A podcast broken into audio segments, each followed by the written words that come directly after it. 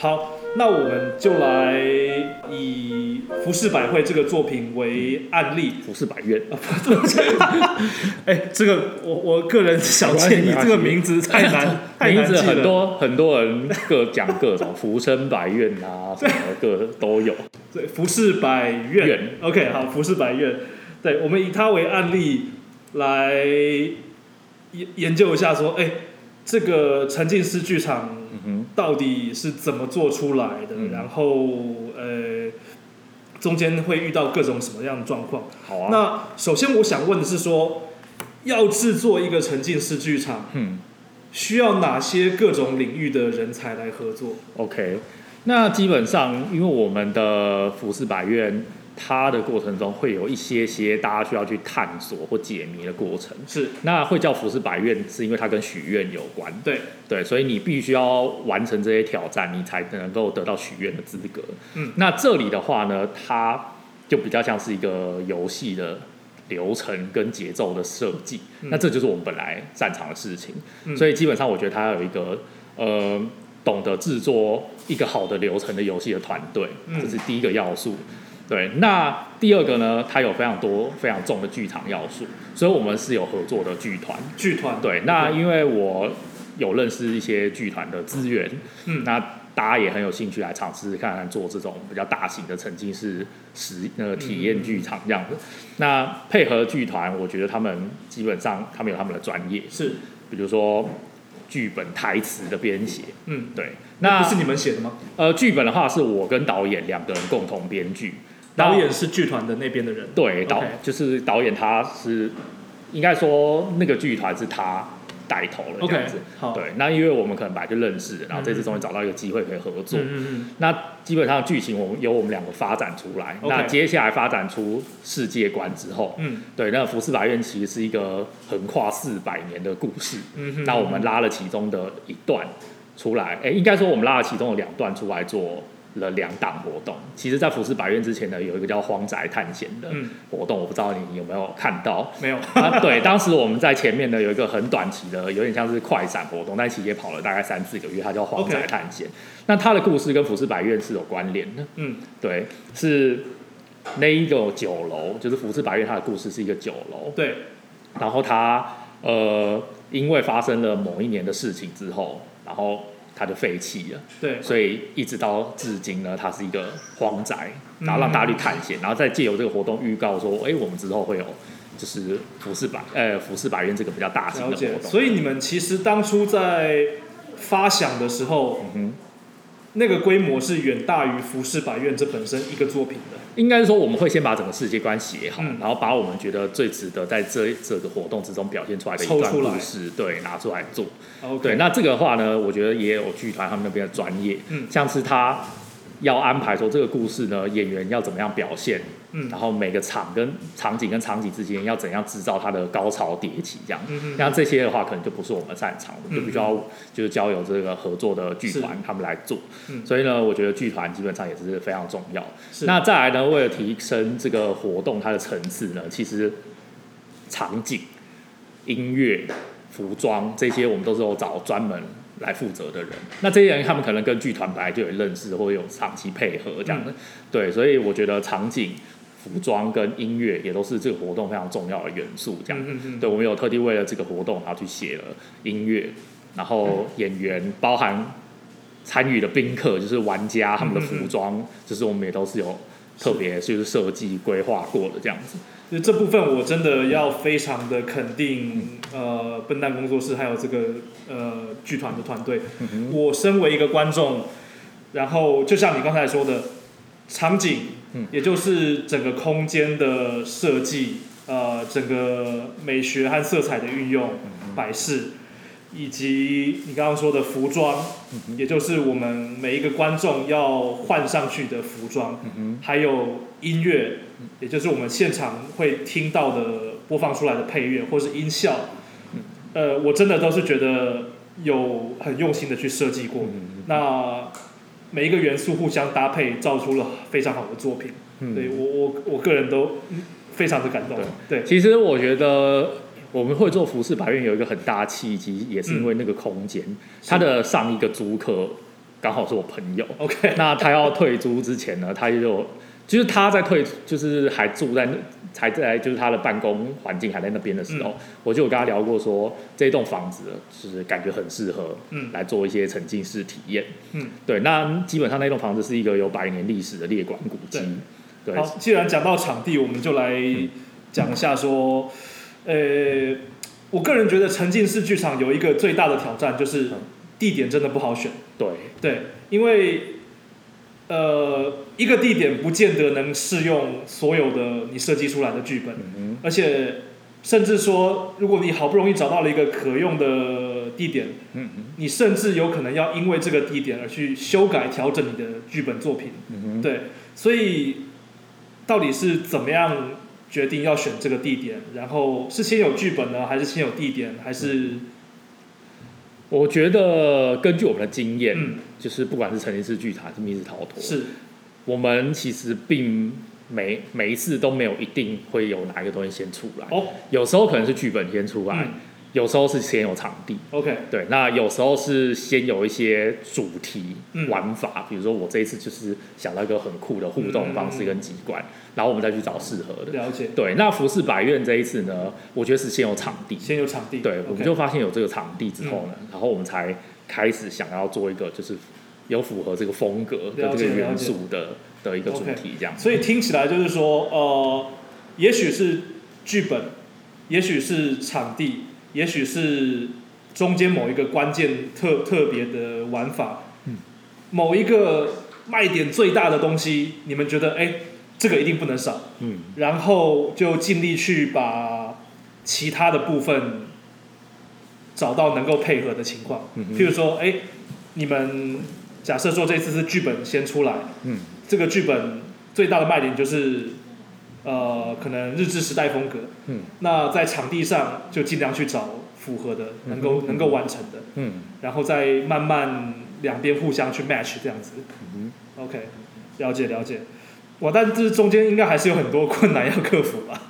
呃，基本上像这种列管古迹的老屋，它有很多管古迹，对 OK 它有很多地方是不能破坏的，对，所以呃，我们在做不能改装，场景布置的时候，都只能用软装，道具，对，嗯。要不然就是用那种卡准的方式嗯。把它卡了，因为它还是有一些补强的钢梁，嗯嗯嗯，对，所以我们可能就是卡在上面，挂在上面。对，那你基本上弄到砖墙就是违法 OK 这样。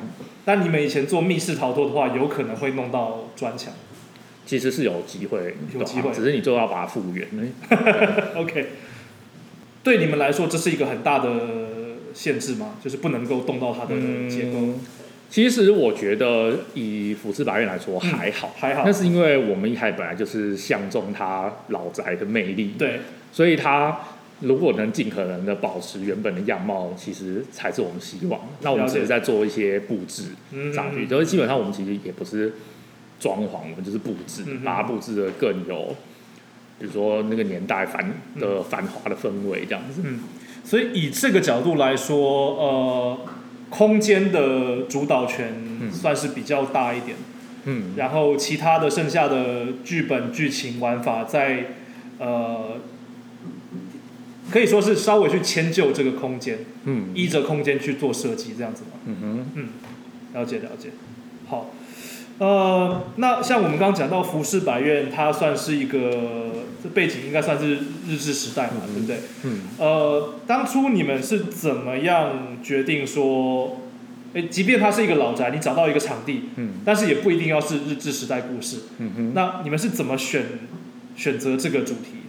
嗯，我觉得对我来讲，嗯，我看到了那栋房子，嗯我就想到这个。哦是吗？因为对我就觉得说，因为其实我个人是蛮喜欢用一些历史的题材，嗯是当然我有时候尽量不要去说的太直接，也是为了避免一些争议会发生。嗯对，但是我想要呈现的其实主要就是一些。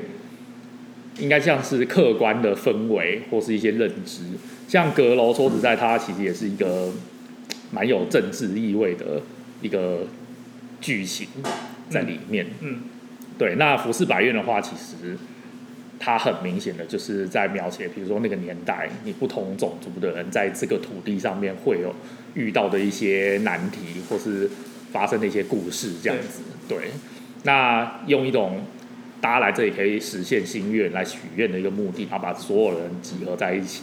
那把这些各种族人聚集在一起之后呢，然后试图用戏剧的交错，让他们之间可以产生一些火花，然后最后再让观众用自己的角度去做选择，这样子。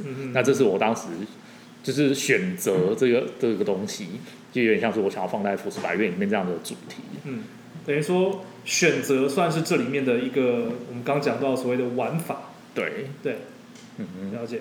OK，好。所以其实也没有为什么，就是你一看到那个场地，一看到那个，我觉得我下意识就 就觉得，就这就浮现了这些东西了，嗯哼，然后就一步一步把它做出来。对，OK，好，那呃，我我这边问一下，就是因为像我或是我的亲朋好友，我们也去体验过不止一个这个沉浸式剧场，不管是在台湾或是。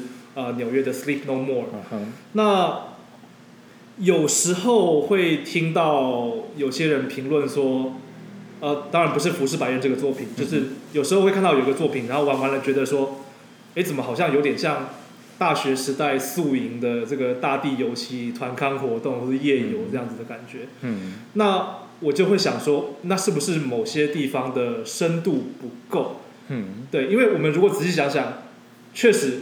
我们大学时代的迎新宿营，嗯，有时候也会啊，学长姐带着你各个空间、各个场地走来走去，嗯然后每个地方解个谜、闯个关、看个小剧情，嗯哼，他如果做的好一点的话，好像也快要变成沉浸式剧场。那如果说现在我们是一个商业化，那代表说我们是一个专业的沉浸式剧场，嗯哼，我们要怎么样避免？被呃沦为得到这个好像大学宿营的这种评论。OK，嗯，首先呢，我觉得我我必须要表示一下我的看法，就是对对对，我觉得大家也不要小看学生的创作能力。OK，嗯，对，因为其实我觉得学生跟我们这种也我也不要说专业团队，就是比较有经验的团队比较有售票的团队，对。他们其实资源是比较不够的，但是撇开比如说他们的场景啊，或者是专业演员之类，其实我觉得很多学生他们的设计并不差。他们可以说剧情上的设计还是玩法上的设计，我觉得都是，就是他能够带给你的体验其实并不差。你有时候甚至可以觉得说，哇，这个。竟然能够想的这么能够深入你心的感觉，我觉得其实很有可能发生的。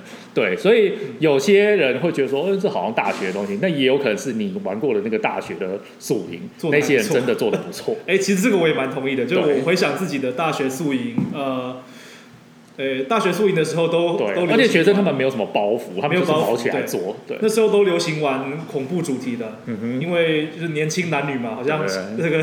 晚上恐怖一点还蛮有气氛的。嗯哼。那那时候我是真的觉得我有点心脏跳得很快，有 蛮恐怖的感觉。这样。对，所以确实如你所说，呃，学生的有些创意还真的还不错。对。那我觉得以我们这种比如说必须要做商业行为的东西，我觉得我们能够做到区别，当然就是我觉得首先演员嗯必须要够好。是。就是我觉得演员演出，因为这终究是剧场。对。那演员的演出就是他非常重要的一个核心，嗯，对，因为其实有一些沉浸，就是应该说打着沉浸式体验的活动，是他们找的都是非常的有点像学生。是那些学生甚至不一定是不是很专业的演员，对他们甚至不是演员背景，对。他们可能只是很爱演或很会演，对，就是他们在这方面是没有非常强调，也许他们强调是别的部分，可是我觉得你今天既然要叫做剧场化，我觉得演员其实非常重要，因为其实我知道服饰白院我们收到了很多回馈，就是大家非常享受跟演员的对戏，还有观看演员的表演，对，所以我觉得演员的演出。是我们能够做到跟大学的宿营比较不一样的地方，对，除非他们是戏剧系的宿营，对，也许有机会，对。可是我觉得，因为演员本身就是一个非常高的成本，嗯，可是我觉得它也是这个东西精彩的原因之一。我完全同意，完全同意。那再来的话呢，我觉得硬体设备其实当然也是很重要，因为我们提供大家沉浸感，一个很重要的东西就是场域。场域呢，当然包含了布置跟音乐，嗯这种东西。那这个东西呢，其实讲难听一点，就是你必须要用钱堆出来。砸钱对你越肯砸钱，你当然就能够做得更好。是，对，那当然这也是哎，音乐的部分也也是吗？对音乐，我们也是花钱请人家做的这样子。对，那这种东西呢，才能让大家完全就是在一进来就觉得，哎、我真的好像嗯加上我换衣服，我真的好像就进入到某个时代。那首先，我觉得你第一步就成功，因为你就让大家进到你的故事里面，嗯这才是沉浸式需要做到的事情。你必须要让大家进入到你所提供的故事里面。所以这样好像某方面来说，呃，如果讲的过分简单化一点的话，嗯，诶，不要沦为大学团康活动等级的方法，就是砸很多钱。嗯，我觉得应该不能说砸很多钱，而是你要知道细节，是必须要用心去面对。就是该砸钱的地方要砸你。也许有省钱的方法可以做到一样的效果，但是你不能忽视这些是是环节的重要性。就是有一些关键的要素必须要去做出来，对那但确实做出来的过程中确实确实有可能会花到钱 这样子。嗯嗯，对，所以我觉得像国外他们这种沉浸式体验，其实基本上收费都非常高了。嗯，对，因为你还记得 Sleep No More？哦那个很贵哦，很贵我觉得台币其实我有点忘了，因为当时、当时不是我付钱的，就是应该是说不是我去买那个票的，是是是对。但是当然结算的时候，我们可能那一次旅游的一笔账就是一起那个，然后我没有去深究，哎、那一那一天的那个票到底要多少钱？但是我觉得哎这个我们事后都查得到。对，那是比台湾的沉浸式体验还要贵贵上许多当然。是对。好，OK，那呃，所以我刚刚听到说，你其实基础上就要把这个作品定位为剧场，嗯或是一出戏剧，嗯而不是把它定位为有戏剧成分的密室逃脱，嗯对不对？这个出发点是不太一样的。那但是它同样还是有一点点解谜的成分，对。然后其实应该是反过来说，我觉得它应该是一个有密室逃脱成分的戏剧。有密室逃脱成分的戏剧。对，那呃设计的时候有没有需要特别说，哎，怎么去拿捏两者的比例，嗯让让这个解谜的成分不要压过这个戏剧的光辉？其实我觉得，在讲这一点之外呢，嗯我可能还要额外提一下，就是如果有去研究过浮世百院的呃运作模式的话，你会发现它其实是有两条路线。对，你有发现吗？浮世百院有两条路线。啊、你在收购票的时候呢，它有一条线。哦，你说这个宾客线和家丁线，对好好好，那其实呢，他们都是在这个故事里面必须要存在的角色。是是是可，是呢，宾客线就更像我们所知道的沉浸式剧场。嗯，你真的扮演一个特定的角色，对，那它呢有一些点缀的解谜游戏在里面。嗯但是呢，家丁线呢，比较像它 NPC。家丁线它其实更像密室逃脱。哦，怎么说？对，家丁的角色呢，他们本来就是存在这个服饰白月那栋建筑物，就是这个酒楼里面的，有点像是就是家丁。对那可是呢，因为这个故事背景的这一这一年的宴会呢，发生了一些意外，嗯所以导致这些家丁呢，他们必须要去找出某些真相。嗯，所以他们在找真相的过程中呢，那个那个玩法呢，其实更像密室逃脱。OK，所以家丁线呢，它其实就是一个有非常大戏剧成分的密室逃脱，其实你是可以这样子看。对了解。所以相对于宾客，他是扮演一个独一无二的角色。嗯呃，家丁线，因为你也也没有一个明确的人物角色，所呃，以其实对他们自己的话就是家丁，他们并不会有独立出来的。但是每个家丁跟每个家丁之间都是家丁。对他们就是一群奉嗯奉侍奉这个酒楼的一些人，所以就整个体验上来说，家丁体验到的戏剧成分会比宾客少一点。对对，那他的主要他主要的做的事情解谜居多，这样子。对，但是带着他们一起行动的人也是专业演员。是是是，有对所以对你在过程中应该会发现，你会跟家丁线的人交错。像那个时候对我们来讲，就是一个定目剧，所有的演我家丁都没有讲话就是了。对所有的演员聚集在那边，然后那些家丁其实也是买票来的玩家。是是是，对，那大家看了这个定目剧之后，然后再交错分头行动。那带着他们呢，会有另外一个专业的演员，就是根据他们解谜的状况，还有呃故事进展到哪里之后，他当然也会演一出戏，并且跟他们互动这样子。嗯嗯，对，所以其实它是有两个不同风格的东西在同一个故事下同时进行。其实这个设计还蛮巧妙的。嗯呃呃，我觉得应该说这个设计，不管是从商业面来说，还是从呃艺术面来说，我都觉得很巧妙。嗯，当初有没有什么特别的原因想出，哎，我们可以让某些观众当家丁，某些观众当宾客，好，然后还可以这个原因一次这样子。这个原因呢非常现实，非常现实就是 增加收益。对，因为呢，如果只有宾客的话呢，这个活动应该没有人会想做，了解了解因解，为成本实在是太高了。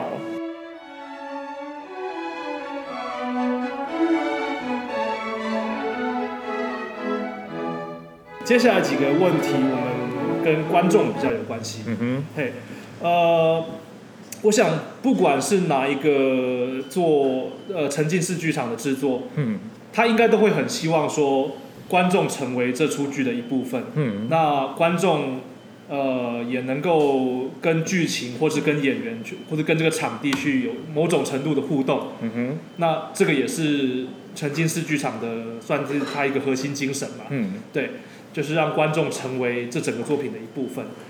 那不过我们一般的既定印象里面，呃，华人的的个性可能会比较害羞、比较保守一点，对，然后比较不喜欢成为，比较喜欢躲在躲在人群之中，比较不喜欢跳出来成为焦目光焦点。嗯哼，其实其实也不要说华人，嗯。即便是欧美，嗯，我想也是一样的状况，就人很容易就聚成一团。嗯，那你要把某一个人挑出来，他可能会觉得有点尴尬。嗯那你如果要他自己主动跳出去，那个就需要更大的勇气的。嗯哼，就呃，那些本来就很有心、很想玩的人，他做得到。嗯但是我想，可能有有一半以上的人，他可能是很难做到的。嗯哼，对，所以可能会需要呃工作人员或是演员去引导他。嗯哼，那你们怎么样做到这一点，去鼓励每一个来宾来互动？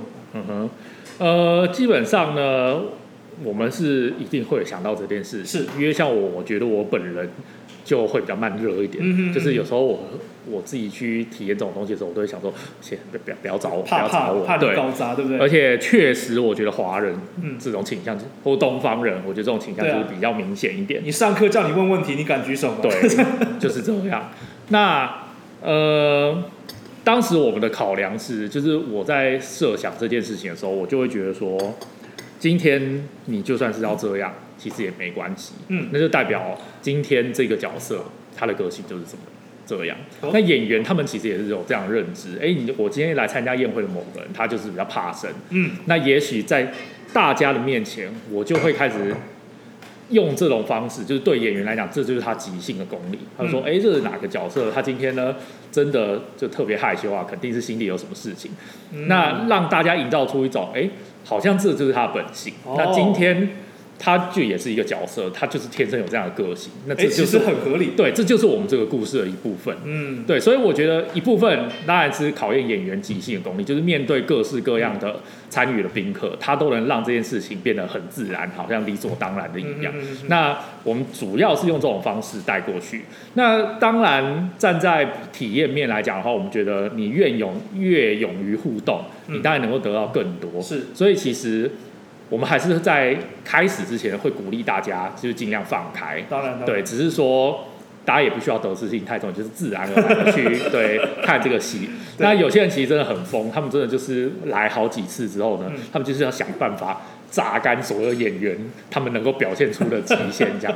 对，因为我们目前呢，其实已经有人来十次，你说观众吗？对，来十次，对他已经来十次，所以可能五六次以上的很多。五五次是宾客，五次是家丁，没有家丁，大概只玩一次就会知道全部的事情，但是他宾客当宾客当了九次。对，宾客可能有十个角色，然后演员又有好几个。哦，他每一个角色他都要玩玩。对，他又想要收集全部的演员，所以就会一直来，一直来，就有些人非常的疯狂。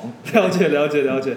哎，我觉得这个想法挺好的，就是你刚才说，呃，一定会有比较害羞的观众，嗯，但是害羞也是一个合理的状况。对，然后呃，角色里面有人比较害羞，也是合理的状况，嗯，那就把它视为一个理所当然的剧情的一部分，对剧情剧情之中的现实设定。那嗯以此为出发点去嗯就去互动吧。嗯嗯，那哎，所以也不用压力太大。对，所以我们其实都只是嗯帮你设定好人际关系，但是这个角色的个性要怎么诠释，其实理论上理论上来讲，就是完全给你自己决定，你要怎么样去体验这一两个小时之间的所有故事，嗯就用你自己的个性去，其实是完全 OK 的。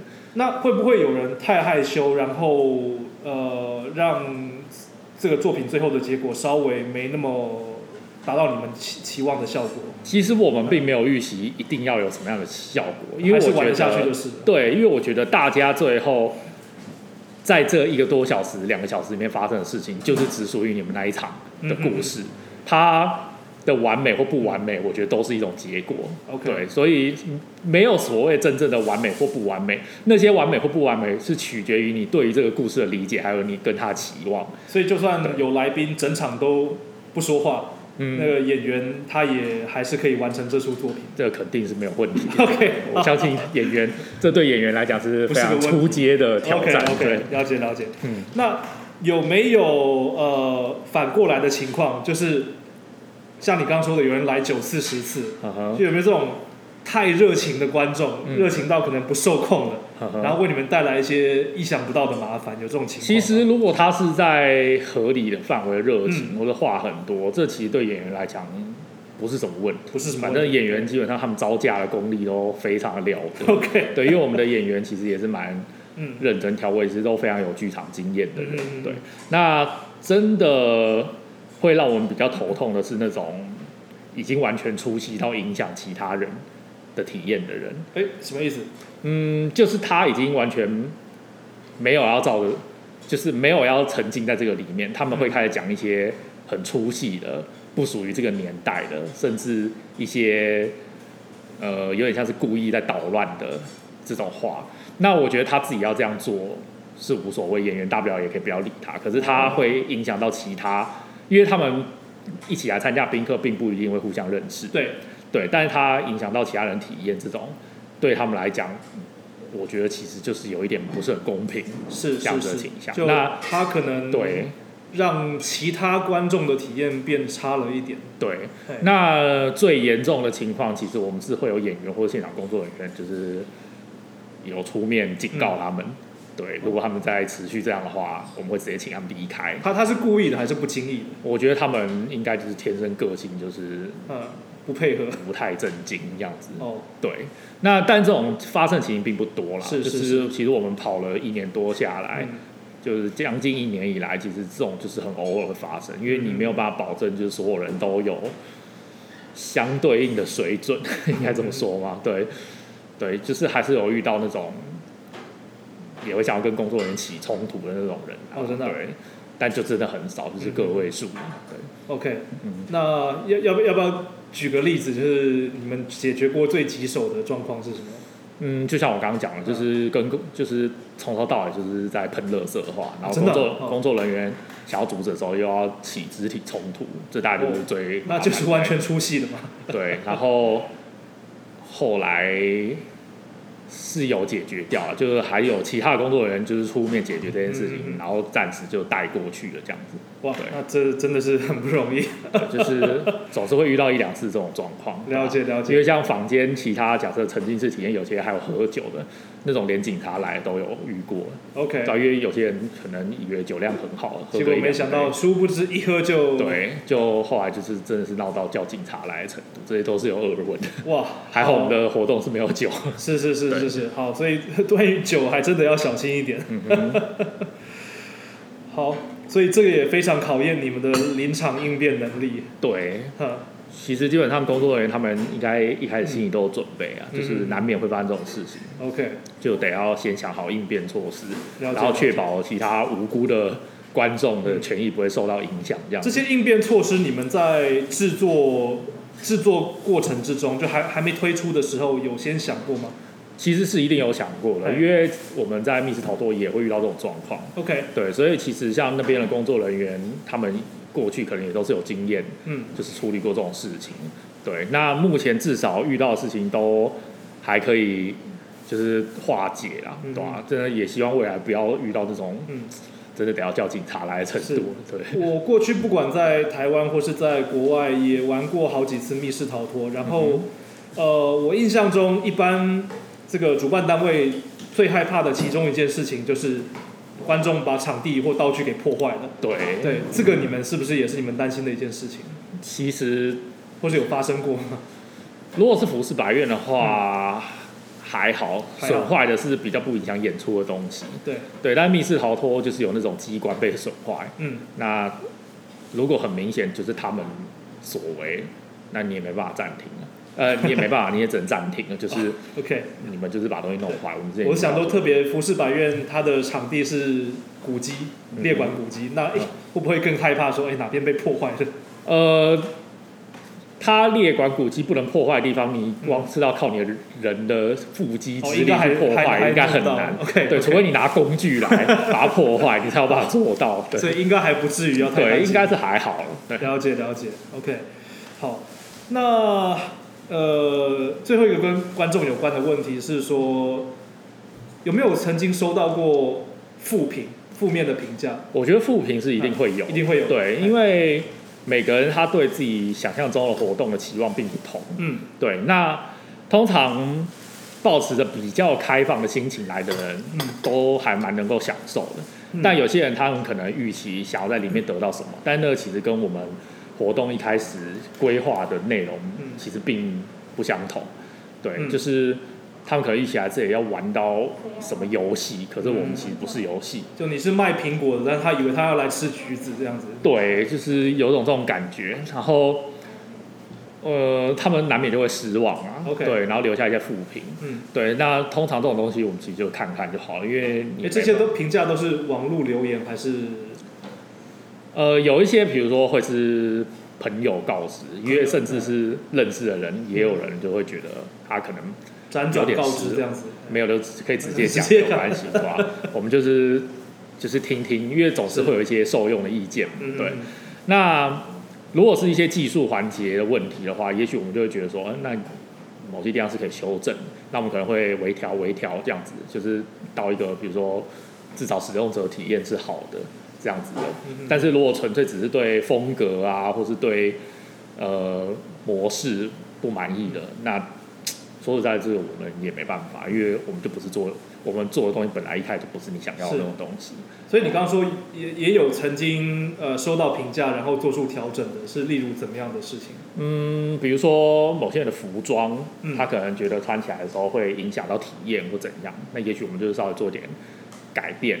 对，那或者是他们觉得某些道具是不是来宾太胖了，还是怎么样？呃，这个我们当然，这个我们一开始就有考量，是吗？没有适用的方案。OK OK。对，那呃，我觉得像某些道具的使用上，他们觉得，或者某些地方它的光线会影响到他们的体验，那其实。